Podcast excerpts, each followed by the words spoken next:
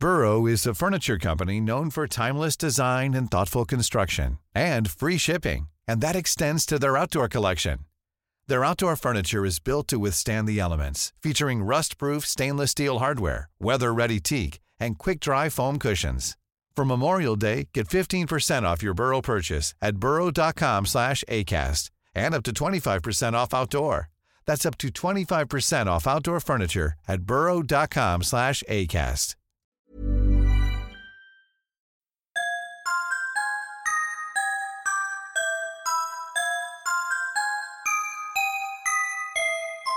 I was very young when this event happened to me.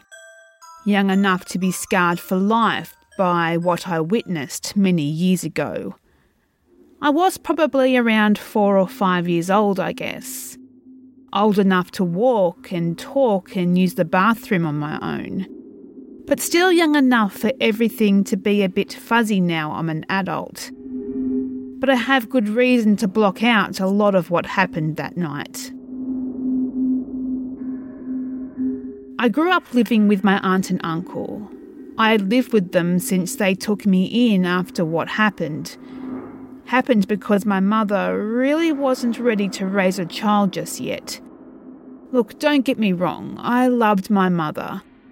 But she was still a teenager at heart, still wanting to party and drink and do drugs. Just like any person like this, whenever she drank or did drugs, she lost all sense of judgment and made a lot of bad decisions. One of these decisions, one that led to this day, she's still unaware about just how much it screwed me up for life. Back then, my mother didn't really have a house of her own.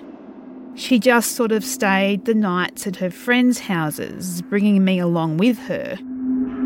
It was fun for me at the time. I would meet different people and their kids, making friends along the way.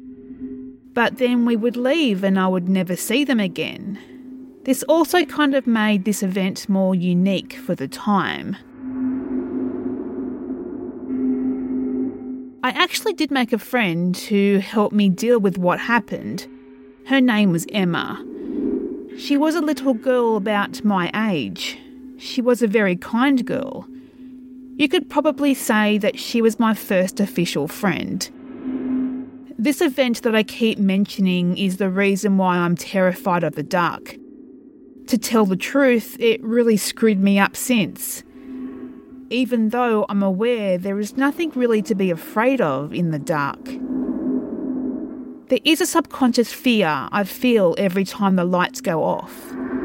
Another weird part of this event is just how well I can remember it. My memory isn't that good except for this one terrifying event. It was a dark and empty night in a small town my mother's friends lived in. Outside, you couldn't see anything except for what the street lamps were illuminating. My mother's friends lived in a small house in the middle of what could only be called nowhere. My mother, her friends, Emma, and I, we were all hanging out in the living room. I was in the corner, playing one of those educational computer games on a small computer that my mother's friend owned. Next to me was this big wooden TV cabinet that held a pretty big TV for the 1980s. In the middle of the cabinet, there was the TV, and on both sides of the TV, there was the biggest collection of VHS movies that I'd ever laid my eyes on. But at the time, I really wasn't interested in films, so I didn't really care for it.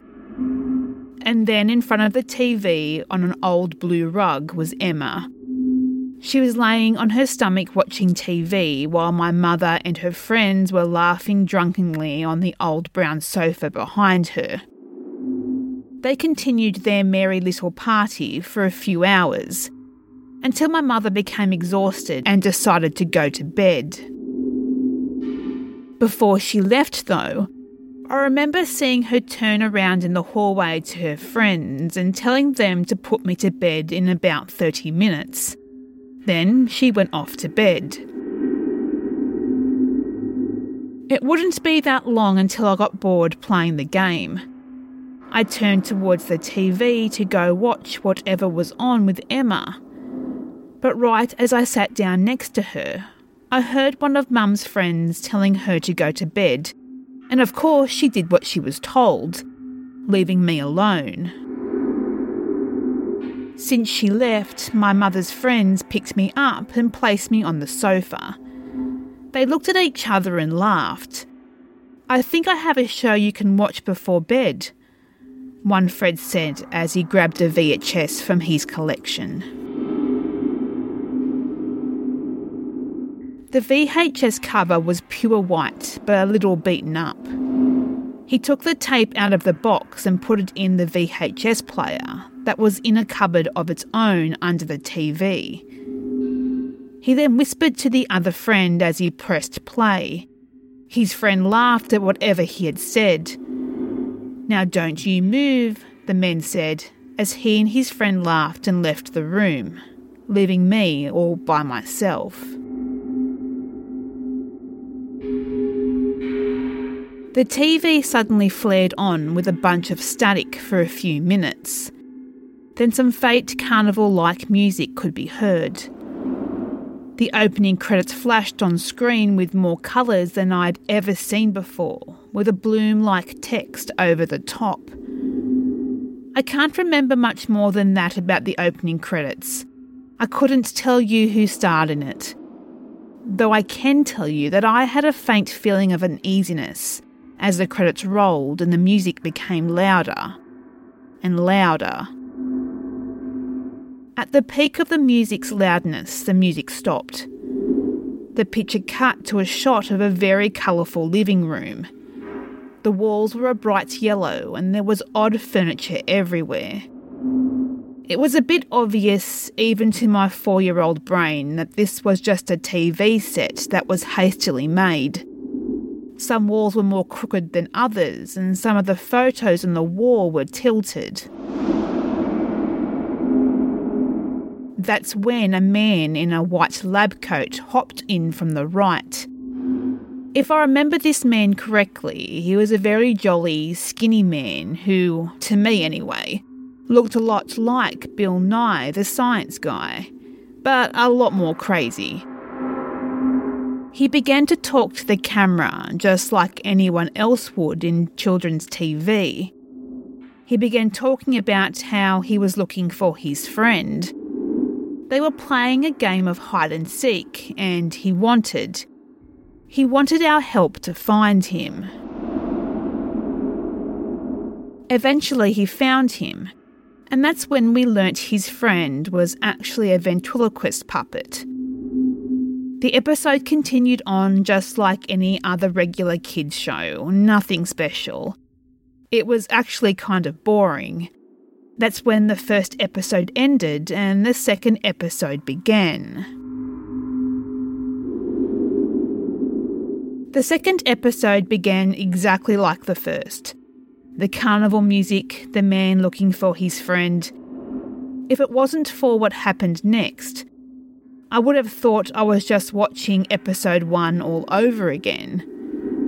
But this time, the man approached a yellow door. He turned to the camera excitedly and said, I think you are hiding in there, but be careful. You never know what could be lurking in the darkness of the basement.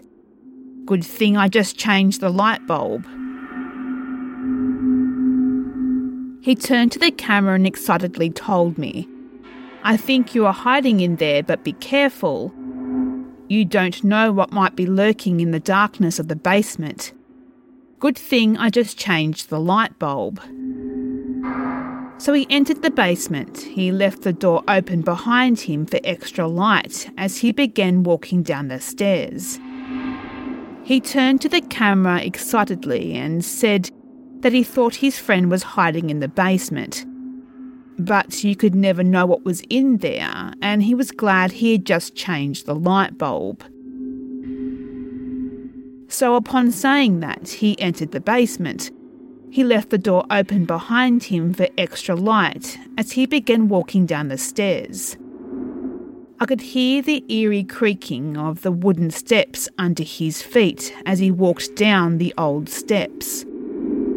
Midway down, he turned to the camera and said that he really hoped his friend was down there, and that basements, they can be very scary.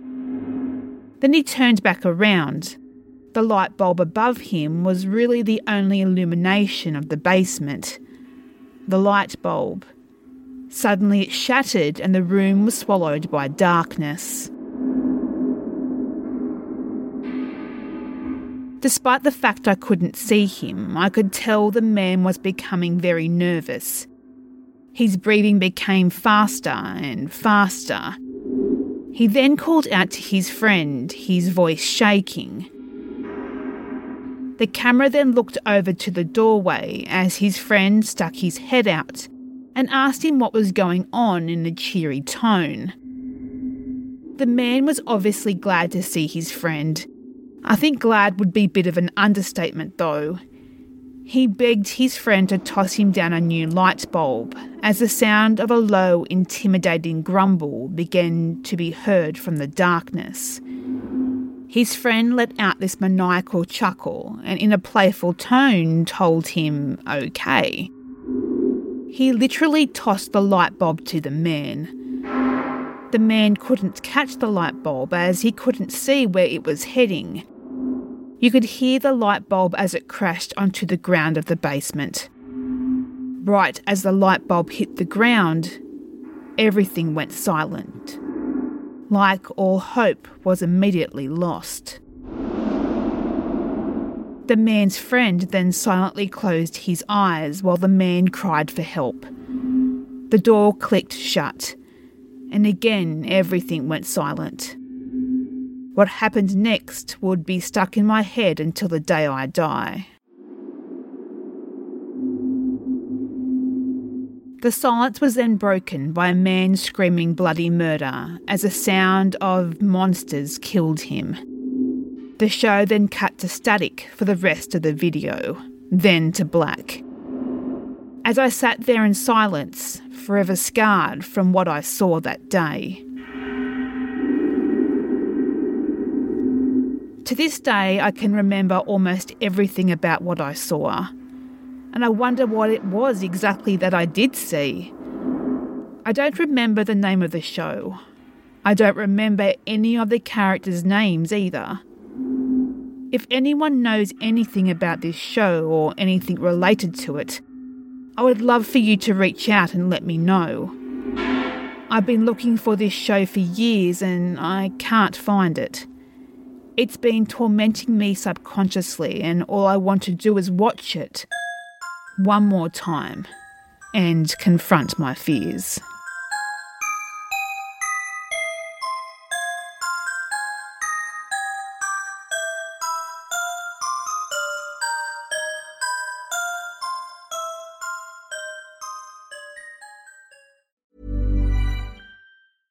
Planning for your next trip? Elevate your travel style with Quince. Quince has all the jet setting essentials you'll want for your next getaway, like European linen, premium luggage options, buttery soft Italian leather bags, and so much more. And is all priced at 50 to 80% less than similar brands. Plus, Quince only works with factories that use safe and ethical manufacturing practices. Pack your bags with high-quality essentials you'll be wearing for vacations to come with Quince. Go to quince.com/pack for free shipping and 365-day returns.